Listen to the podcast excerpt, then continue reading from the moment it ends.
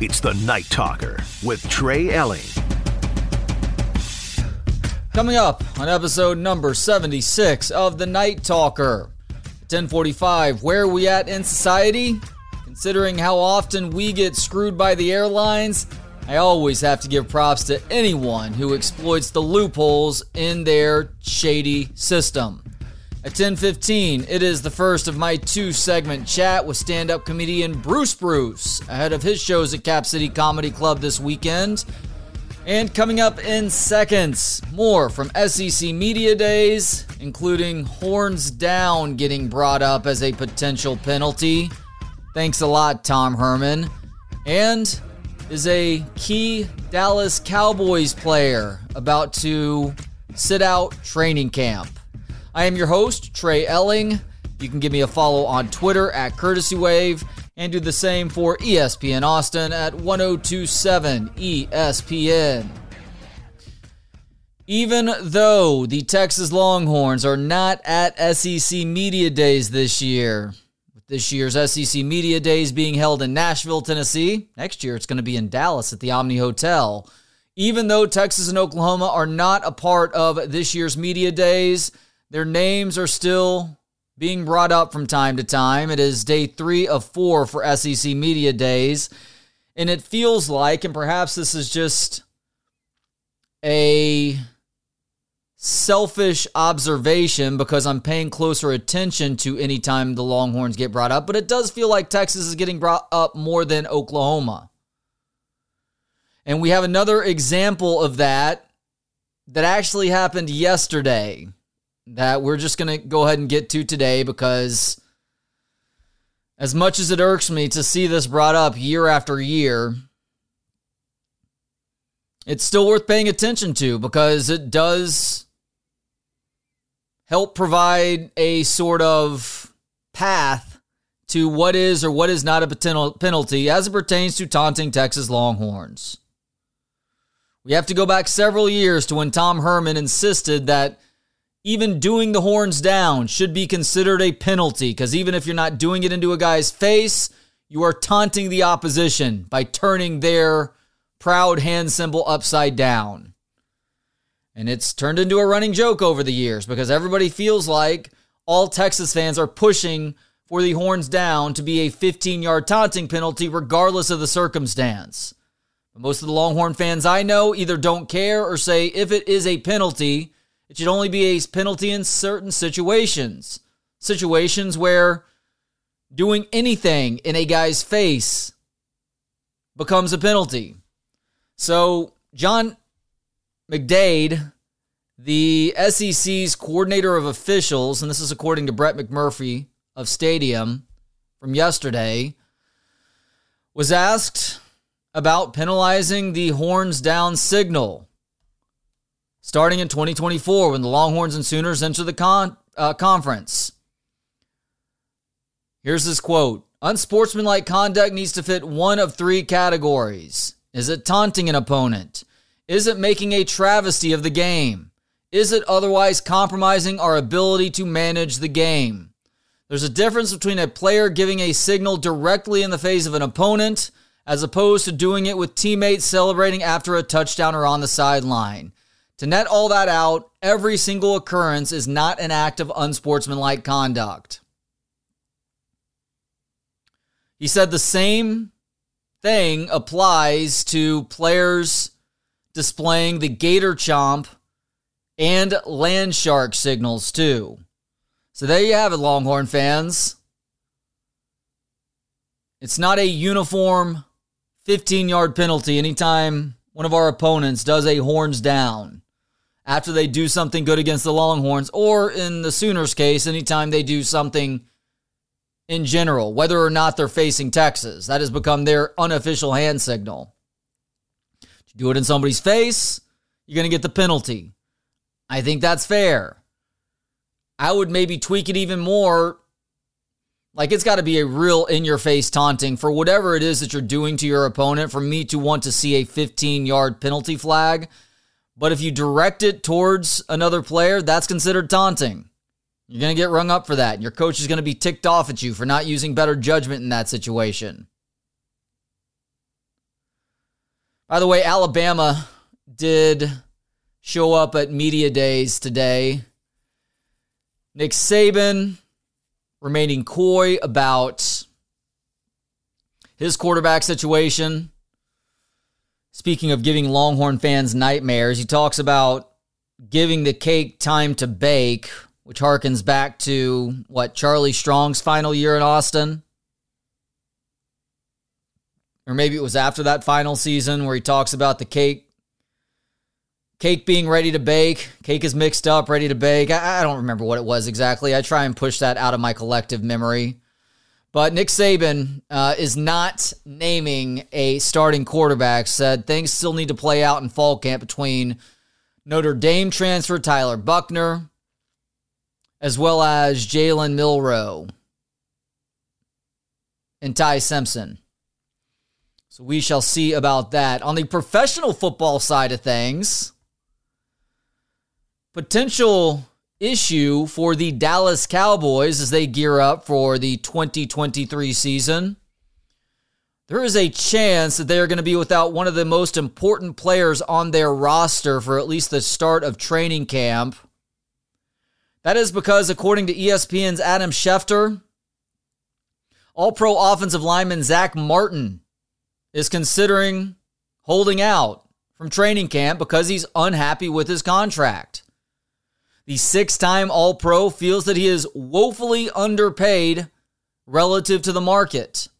And not only is Zack Martin an All Pro and the one staple that still exists on that offensive line, I know Tyron Smith is still technically there, but is he really when he's missing half the team's games with injuries? He's also a team captain. And he is set to make around $13 million this season. The problem with that, even though you do look around and say, well, he's the one who signed the contract a few years ago, he actually restructured his contract in March to help the Cowboys clear salary cap space. And he's frustrated that to return the favor, the Cowboys aren't bumping his pay at all. And I completely understand where he's coming from when I learn that the top guards in the NFL make around $20 million a year. So even if you're not getting him to that number necessarily, getting him closer than 13 million a season I think is a reasonable ask. Again, team captain, the bedrock of that offensive line and in some years one of the only guys who is actually performing with any level of consistency. And now you're risking rocking the boat by not having him out there with his teammates for training camp or part of training camp. I'm Jerry and Stephen Jones. I am working to see what I can do right now, even if he's not necessarily making more this year, restructuring that deal or providing him more guaranteed money while also bumping that average annual pay to something closer to $20 million a year even though he's in his early 30s now, offensive linemen can remain very effective into their mid or late 30s. And I haven't heard any Cowboys fans talking about the end being near for Zack Martin. I mean, we've been hearing it about Tyron Smith for several years now. Even me, as somebody who is not a Cowboys fan, I've recognized Tyron Smith, you don't need to rely too heavily on him anymore. Any rep that you get from him during the season is a bonus rep. You'll probably get him for the first month of the season. Then sporadically after that, Zack Martin is crucial. Like you let a guy like Zeke walk, completely understandable. Even doing it to Tyron, I think it would make a lot of sense. You cannot let Zack Martin be unhappy heading into training camp, especially after he has shown just how much of a team player he is to restructure his deal to allow you to make other deals this offseason. You got to figure out a way to make that right if you're the Dallas Cowboys right now. All right, coming up on the other side, we take a break from sports for another conversation with a hilarious stand up comedian Bruce Bruce has been at it for decades now, and he's bringing that talent to Cap City Comedy Club this weekend. We'll talk with Bruce Bruce coming up next. It's the Night Talker with Trey Elling.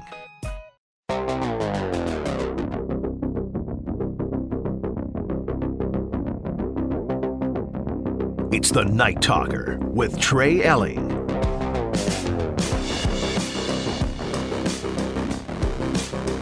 Bruce Bruce is a comedian who has been at the stand up game for more than three decades, and he is bringing his talents back to Austin this weekend, performing at Cap City Comedy Club in the Domain.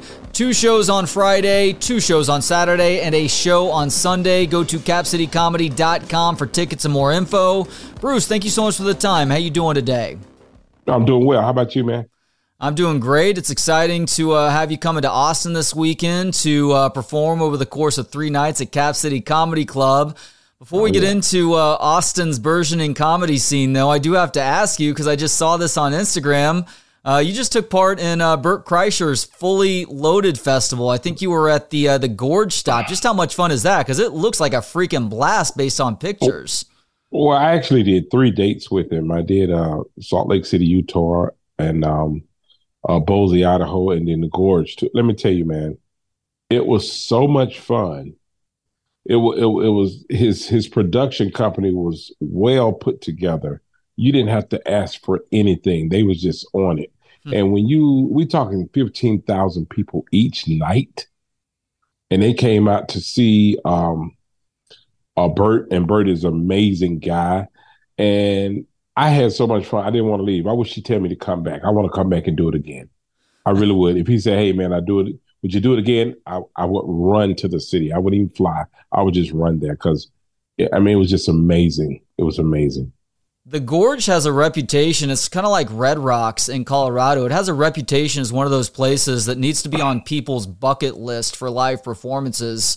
But I've yeah. mostly heard about that for the sake of live music. How did that play uh, on the comedy side of things? It went very well, man. People was there, uh, sitting on the grass, sitting in their seats, uh, enjoying the comedy, and they was they was listening to you and they will show you love in the middle of a set. You could do a joke and and and just kind of finish the joke, and they just give you a standing ovation in the middle of the joke. People was enjoying it, but they had one guy there. He was a one man band. This dude was amazing, huh.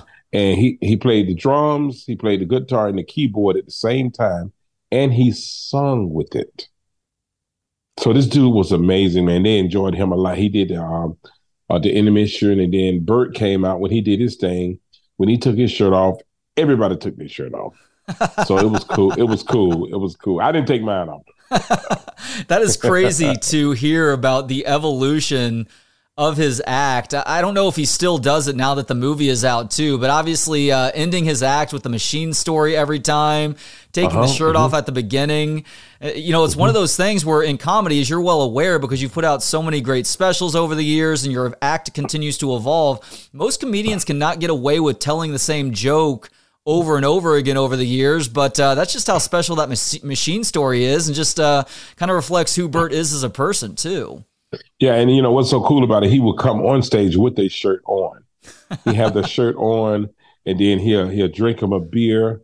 He'll turn sideways, drink him a beer. When he throw the cup away, the shirt comes off with it. I mean, and everybody lose their mind. And I happen to look in the audience, and it's ten thousand people with their shirt off. Oh man! You know they took their shirt off for it, man. They they love this guy, man, and and they should because uh, he's funny. Um, he's he's friendly and and he's just an amazing comedian, man. And thumbs up, two thumbs up to Bert. And he's proven himself as one of those people who's really looking out for his fellow comedians too in the process. Like even going back Absolutely. to the to the start of COVID, where he was trying to figure out how to make it work for himself and others by doing those drive-in shows, and those turned out to be a mm-hmm. really popular thing in California and then across the country too. So it's co- really cool to hear uh, that he is continuing that with this fully loaded tour and getting so many different great comedians involved in the process. You just said 10,000 people at the Gorge. I would be shocked if that's the most people that you've ever performed in front of, as many people as that is. What's the biggest crowd that you've ever performed stand up in front of?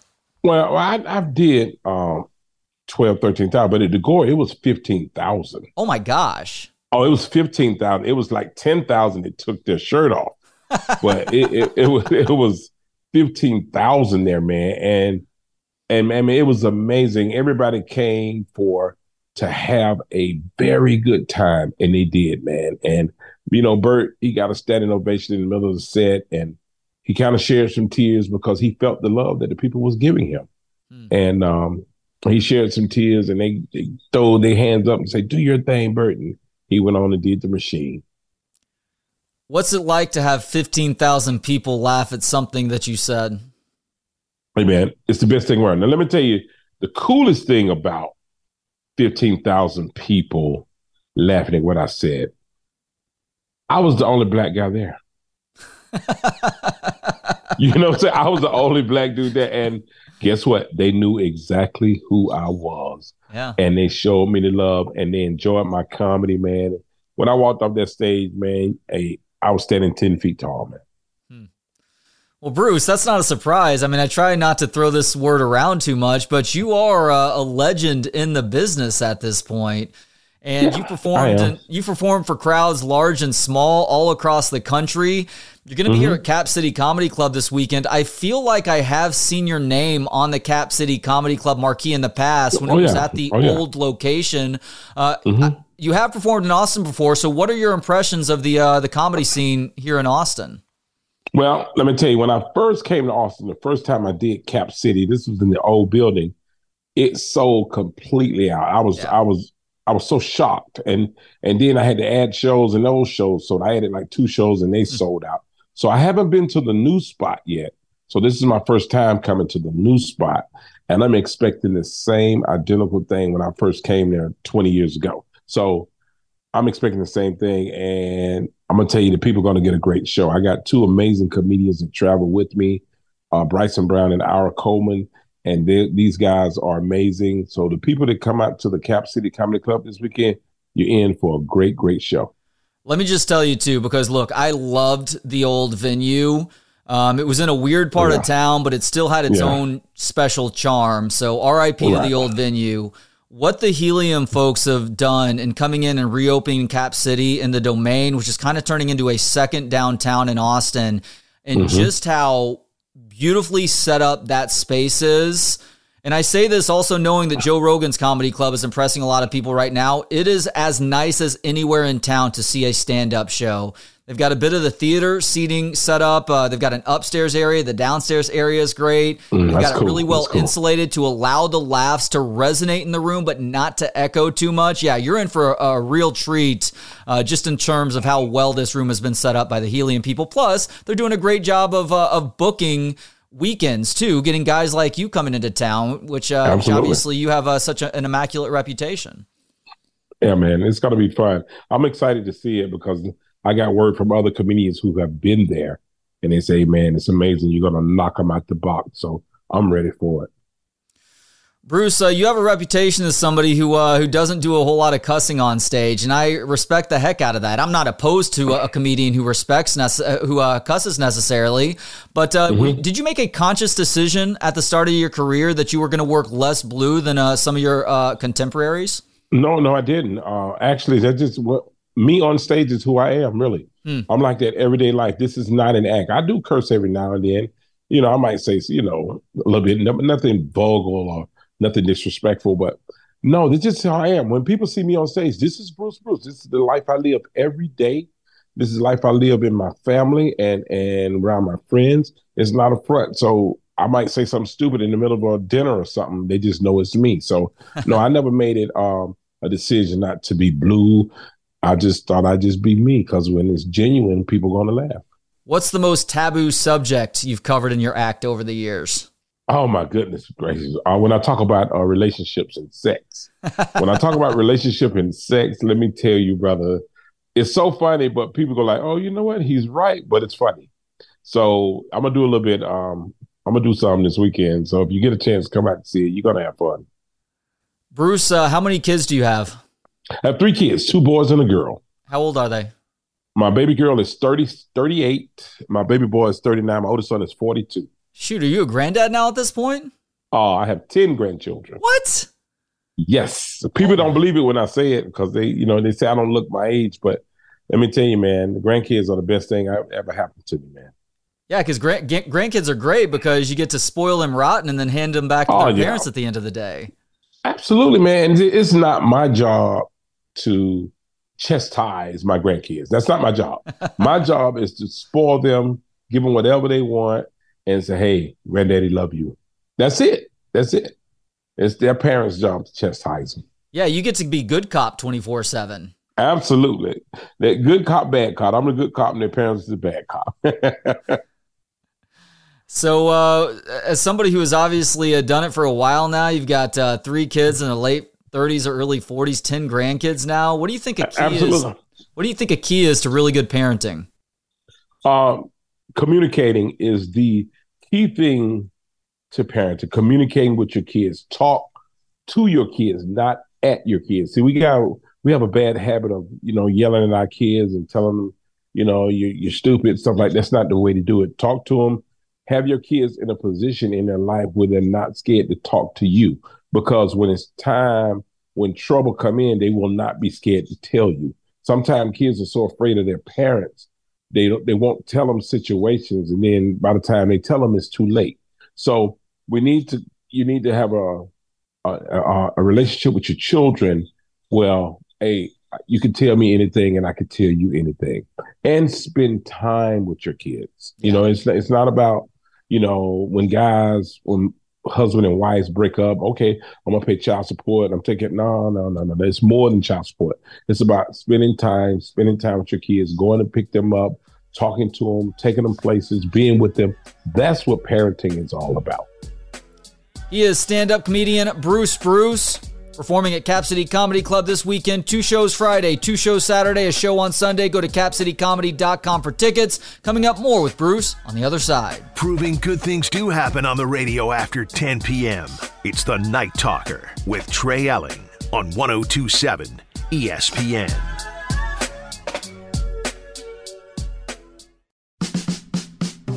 It's the Night Talker with Trey Elling Back with stand up comedian Bruce Bruce. He's going to be at Cap City Comedy Club this weekend. Two shows on Friday, two shows Saturday, and a show on Sunday. Go to capcitycomedy.com for tickets and more info. Bruce, we were just talking about parenthood and the importance of you being there for your kids when they were younger. You're obviously somebody who's been at this for 30 plus years at this point, which goes mm-hmm. back to your kids' childhoods. Was it a matter mm-hmm. of you uh, you having to go from one place to another on the weekends, making sure that you were maxim- maximizing your time with your kids when you were actually there during the week then? I really did, man. And um, I stayed with them. I called them every single day, mm. maybe two or three times a day.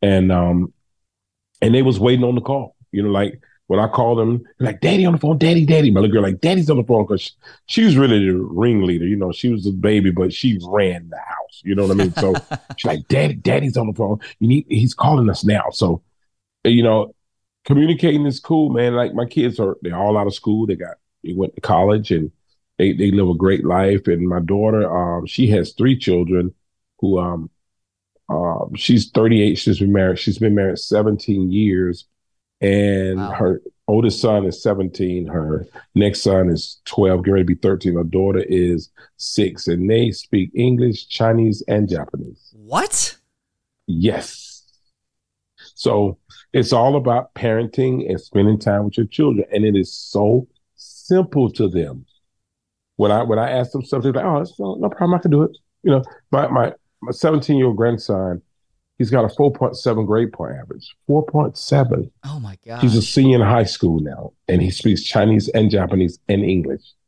And we're talking about black kids. How many? How much Chinese do you know? Uh, one word, hike. That means yes. That's it. There are so many different uh, unique challenges to these times for parents, but I feel like a, a, challenge that really even does go back 30 plus years is teaching your kids the value of failure, teaching them to be present, but you also have to allow them to make mistakes along the way too, especially when they're kids. And that's that's hard for parents to do because you don't want to see your kids suffer through hardships, but you also understand that they need to struggle to learn how to succeed, right? And mm-hmm. uh, hopefully yeah, yeah. we're applying that to ourselves too in the process. Absolutely. And, and, and you got to let your kids know it's okay to be afraid. You know, like it's something that you never did before yep. and you're nervous about it, that's really a good sign because you never did it before. So it's okay to be afraid, you know, but put your head, put yourself together, get your mind together, and just do it. And once you do it, you're like, hey, you know what? I did it. It was cool. Like exactly. now, I've been doing comedy over over 35 years, and to this day, I still have the butterflies in my stomach when I go on stage. So that's a very good sign. Yeah, that that is a healthy feeling. As a matter of fact, so I have an eight year old daughter and a six year old son oh, yeah. at home right now, and so we're in the yeah. summertime in Texas, which means that if we're outside, it's hopefully in or near a swimming pool, and uh, the pool that we go to requires kids to basically be connected to their parents if they can't pass a swim test. So my daughter, mm-hmm. she's like a little fish, a little mermaid. She's been, she's passed a swim test for a couple years now. It's not a problem for her. Well, this is the first year that my son had a realistic chance to pass this swim test. And at the start of the summer, we go to this pool. We're talking about how we're going to try the swim test, and we don't do it the first time, we're going to try again. And the caveat here is if you don't pass the swim test, you can't go down this like water park level slide that exists at this pool. So right. we get there, and he's like, I don't think I'm going to do the swim test. I said, Why? He said, eh, I'm just not feeling it today. I said, Are you not feeling it today, or are you scared? And he said, No, I'm just not feeling it today. Well, we get up to the point where the swim test is, and I'm like, Look, dude, you don't have to pass. It's not a big deal, but let's do it right now. And he starts crying and tells tells me how afraid he is of this. I said, Son, mm-hmm. that's completely understandable. You probably should be a little right. bit afraid right now. But right. I think that if you believe in yourself, that you're going to be surprised at what you can accomplish. Mm, so Absolutely. he wipes wipes the tears away, does the swim test the first time doesn't pass, you basically have to do a lap in this lap or in this uh, this pool that where you can go back and forth doing laps. You have to make right. it down once, and he makes it about three fourths of the way. And when he got out of the water, he looked down at the end and was surprised at how far he had gotten. So later right. that same day, Bruce, we walk up to the slide because he's like, "Can we go down the slide together?" I'm like, "I don't know. We can check. I don't think so though. I think you have to pass that swim test." We go mm-hmm. over to the slide. Sure enough you have to be able to pass the swim test to go down the slide. Two people can't go down it together. So once he finds that out, he said immediately, I want to do the swim test again. And I said, Are you sure? He's like, Yeah. Goes and does the swim test, nails it. There was one point where he was thinking about quitting again, but he actually did it, went through it. It's one of the proudest moments of my entire life watching him accomplish this. And he gets out of the pool, and all of a sudden, I see that confidence on his shoulders going forward, right, not just in and around right. water, but because of that sense of accomplishment. So I set all of that up because you just talked about fear, Bruce, to ask you this question mm-hmm. because everybody has at least that one big fear. You mentioned the butterflies before you go on stage. Mm-hmm. Stand up comedy doesn't uh, scare you though necessarily. Everybody does have that one fear. I fear unrealized dreams. My wife fears clowns, which doesn't make a whole lot of sense because she's married to me. so my question for you is, what is your biggest fear? Uh, my biggest fear is uh, living a good life. I, I want to live a very good life. I've seen so much happen in my life, and I avoid anything that's not good. And I don't go any places in my life if I know I'm not wanted or people don't like me. I stay away from it. So my thing is just just just live a good life. We, you know, you and I have seen our ancestors, you know, relatives, you know, go through all type of sickness, and you try to avoid that. And that's what life is all about to me. To just make it right, learn from other people's situations. And then also learning from your own mistakes as well. Do you have a moment right. of failure right. from your life that uh, still sticks out all these late, uh, years later? And if so, what was the lesson that you took from that? Hey, man, to teach my kids and my grandkids about that in life and just be careful. My, my uncle used to tell me when I was a kid, he said, Look, I know you want to do a certain thing. Like, he said, but I'm going to give you the good and the bad and the ugly. He said, So you got sense enough to make the right decision. And he would give me the good and bad and ugly about a situation. He said, So what do you think about it? And he'll let me pick it. Mm. And I'd be like, I'm going to do this. He like, That's what I'm talking about. He said, You're smart enough to make sense. He said, So when you make a decision, look at the good and the bad and the ugly before you do anything. Hmm. And that yeah. really does help to foster a uh, a level of independence. It seems to be a bit of a lost art at this point. Like if somebody doesn't have a screen directly in front of their face, it's like they're completely lost in this world. Right, right. Bruce, you've been doing stand up for what uh, since the early 1990s, late 80s? Yeah, uh, almost 34, 35 years. 35 years. So going back into and, the late 1980s now. Um, just how much different is the world of stand up from when you started 35 years oh. ago? I mean, let me just say this to answer that question in a nutshell. If I would have had social media hmm. 35 years ago, I probably be big as my favorite comedian, which was Milton Berle. Mm. You know, I grew up in the hood, so you know, a black kid like Milton Berle, they thought I was crazy. but Milton Berle was he was he was a godfather to me. He was a he was a great comedian. I think I would be bigger than Andrew Dice Clay was in his prime. And um, social media have took it to a whole nother level with these comedians. But the thing is with the comedians, they work the social media very well. But the key thing about social media, when you do this social media and people loving you, when they come see you, make sure you have something to give back other than what you're showing on social media. That is a great piece of advice for any comedians working right now. I actually heard um, Mark Normand and Sam Morril mm-hmm. talking about this with somebody the other day because they put out a lot of content on Instagram, I guess, and Twitter.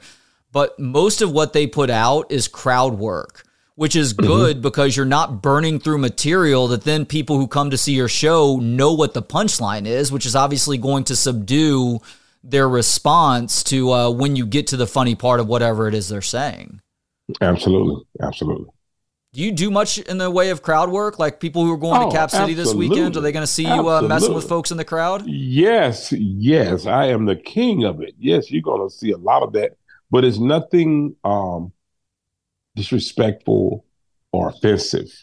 It's just crowd work. It's just funny. Uh, I'm gonna pick on your clothes, your shoes you know, you might have one of the nicest shoes and the nicest clothes, and I find something funny about it. So yeah, you're going to see a lot of that this weekend.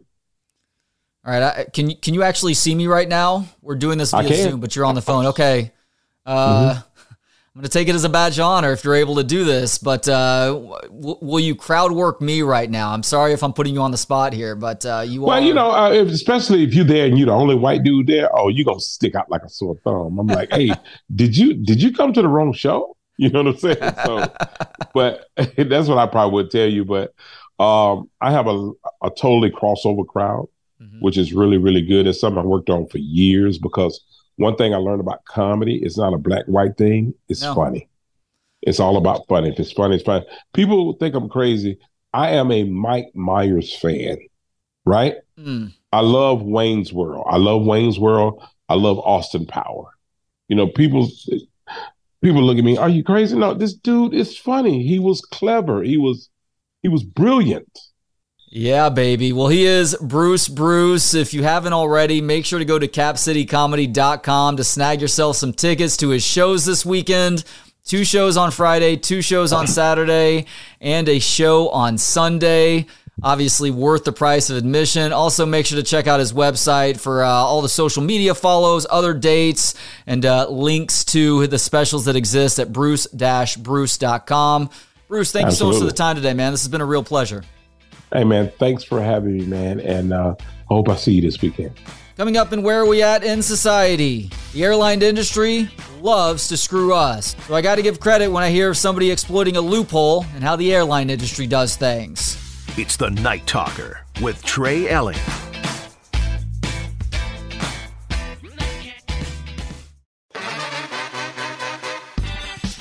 It's the Night Talker with Trey Elling. Final segment of tonight's show means it's time for.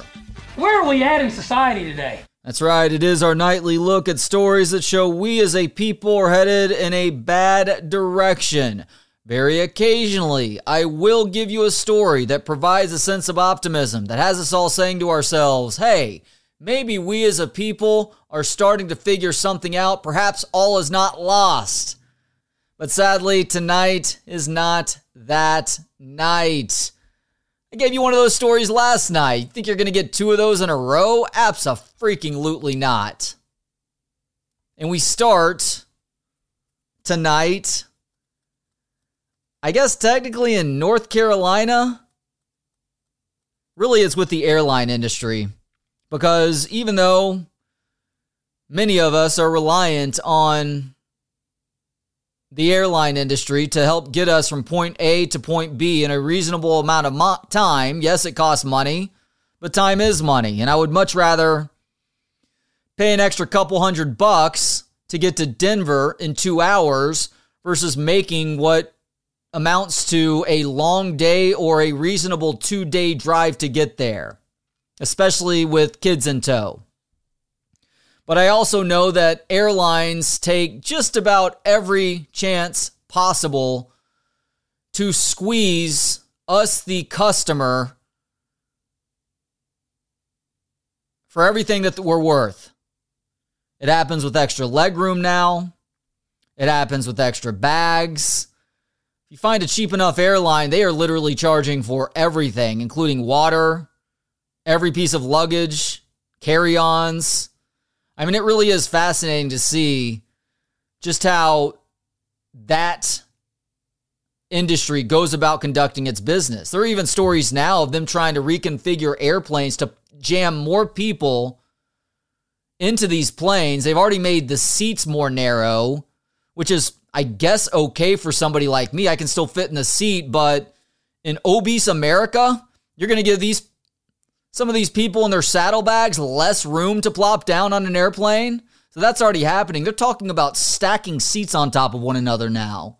Where you're literally, if you're in the, I guess, the lower part of that setup, you are staring at the bottom of the seat of the person in front of you. And the person who's in the top part of that setup, I guess, pun intended, has a leg up on things. But I always love to hear about when people pull one over on the system set up within the airlines industry. I used to do it 15 years ago when I realized that you could get that extra legroom without paying for it by booking yourself in the exit row. Now they charge you for the exit row. So not only you being charged for the legroom, you're essentially paying more to have the responsibility of helping everybody else get out of the airplane if something were to happen. Doesn't seem fair, but it's what the airline industry does. They closed that loophole, unfortunately, in like the last 10 years, because that was one that I exploited the you know what out of. So I got to give credit to those who have been doing something recently called skip lagging. You're probably aware of this if you've booked a flight, but you get to fly, let's say from Austin to Chicago or New York, for a little bit cheaper usually, if you are willing to get a connecting flight. Those direct flights oftentimes do cost more. It's ridiculous because theoretically, what you're paying for is that spot on the plane and also the fuel that is being used to get from point A to point B. But these airlines have to fill the planes up to then force ticket prices to be at more of a premium. It is a dirty system and one that some people have been exploiting for the last several years now. It's something called skip lagging. It is a hack where you essentially book a flight, let's say from, well, we'll use this instance here. Logan Parsons is 17 and he was recently detained and banned by American Airlines for three years for engaging in skip lagging. Logan was in Florida, but he's from Charlotte, North Carolina. So Logan, seeing how expensive flights were to Charlotte, North Carolina, booked a flight to New York City for significantly cheaper that had a stopover in Charlotte. He was flying from Gainesville to New York. But unfortunately, Logan never even got on the first leg of that flight, which would have been the only leg for him because Logan was going to get on this flight with one stop to Charlotte and he was just going to leave the airport in Charlotte, not even get on his New York City flight. But American Airlines caught on to him and they actually detained him in Gainesville, Florida, accusing him of skip lagging. His dad, Hunter Parsons, told a media outlet that American Airlines imposed a three year ban because he was planning on using a $150 skip lagging ticket, which has been prohibited by the airlines. Of course, it has been. but you're working the system. And that's definitely what they don't want to happen. They don't want the jig to be up on this charade that you're paying more for a single flight than you are two different flights. The math doesn't add up. From Logan's dad, Hunter. His ticket was canceled and he was banned from American Airlines for three years, but never actually did anything wrong. He never even got his boarding pass. Airline gate agents in Gainesville took Logan to a security room to be questioned after noticing his North Carolina driver's license and suspecting he wouldn't continue on to JFK Airport from Charlotte. The dad also said that he had to buy a new direct ticket, which cost more than $400, so from 150 to 400, so his son could fly to Charlotte. Logan, quote, didn't know he was doing anything wrong, the dad said. He was left to fend for himself 500 miles from home. He never violated any policy or broke any contract. He simply went to a counter to get his boarding pass. Skip lagging, as you have already heard up to now, is a cost cutting method in which a passenger books a flight's layover as the true destination rather than continuing to the ticketed destination. The dad even admitted we've used skip lagged almost exclusively for the last five to eight years. Which is and skip lagged is a search engine that helps travelers expose the inefficiencies in airline pricing. So the airlines have been against this for at least a couple of years now. As a matter of fact, American, who is the airline that detained and banned this poor kid for three years from using their airline, they came out in 2021 saying that they were cracking down on skip lagging. Company said in a statement, quote, purchasing a ticket without intending to fly all flights to gain lower fares, also known as hidden city ticketing, is a violation of American Airlines terms and conditions and is outlined in our conditions of carriage online. Logan's dad also said that his family had never abused the Hidden City tickets they bought to save money, adding that his son disembarking in Charlotte would have been the first time someone in his family would have skipped the final leg of a flight. Huh. So you've been using skip lagged for years, but you haven't been skipping out on the final. I don't know if I completely agree with dad on that one or I completely believe dad on that one, but that's what he says. He insists we've seen every flight through to its final destination. Never once, even now, have we missed a connecting flight, nor did we know we were breaking a contract if we were to have done it.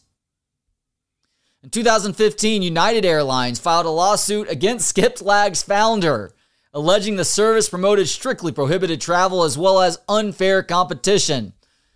But thankfully, Really, I, am I saying that about something being ruled in Illinois? An Illinois judge threw it out because the guy or the uh, the founder of Skiplagged was not doing or living, doing business or living in the area. And so there you have it. Thinking about skip lagging, kids? Think again. Final story tonight. It's back in the 1990s that the urban legend existed that Marilyn Manson had uh, his two lower ribs removed to be able to, I don't know, bend a little bit further down with his mouth on his body, and we'll keep it at that. Even though it is after 10 o'clock, I think going any further than that is going to only cause me problems. Well, I haven't heard a whole lot about rib removal since then until now, where Notre Dame quarterback Sam Hartman, the sixth year transfer from Wake Forest, had a rib surgically removed late last year. Since then, he switched schools and started practicing with the Fighting Irish. But even though the rib is no longer a part of his person, it's not out of his life for good. That's right. You're probably asking yourself, what happened to the rib? If I get a rib removed, I'm probably going to try and keep it, turn it into some sort of relic. And that's exactly what Sam's mom has done. She is in possession of the bone and is planning on turning it into a necklace that will be ready in a few weeks. ahead of Notre Dame's season opener against Navy on August 26th in Dublin, Ireland. So good luck to Sam, his family, and his football team. Sans that rib that was inflaming an injury. That is it for another Night Talker. Thank you so much for listening. We'll be back tomorrow at 10 with Adam Wagner joining me. In the meantime, have yourself a great rest of the night and sweet dreams. It's the Night Talker with Trey Elling.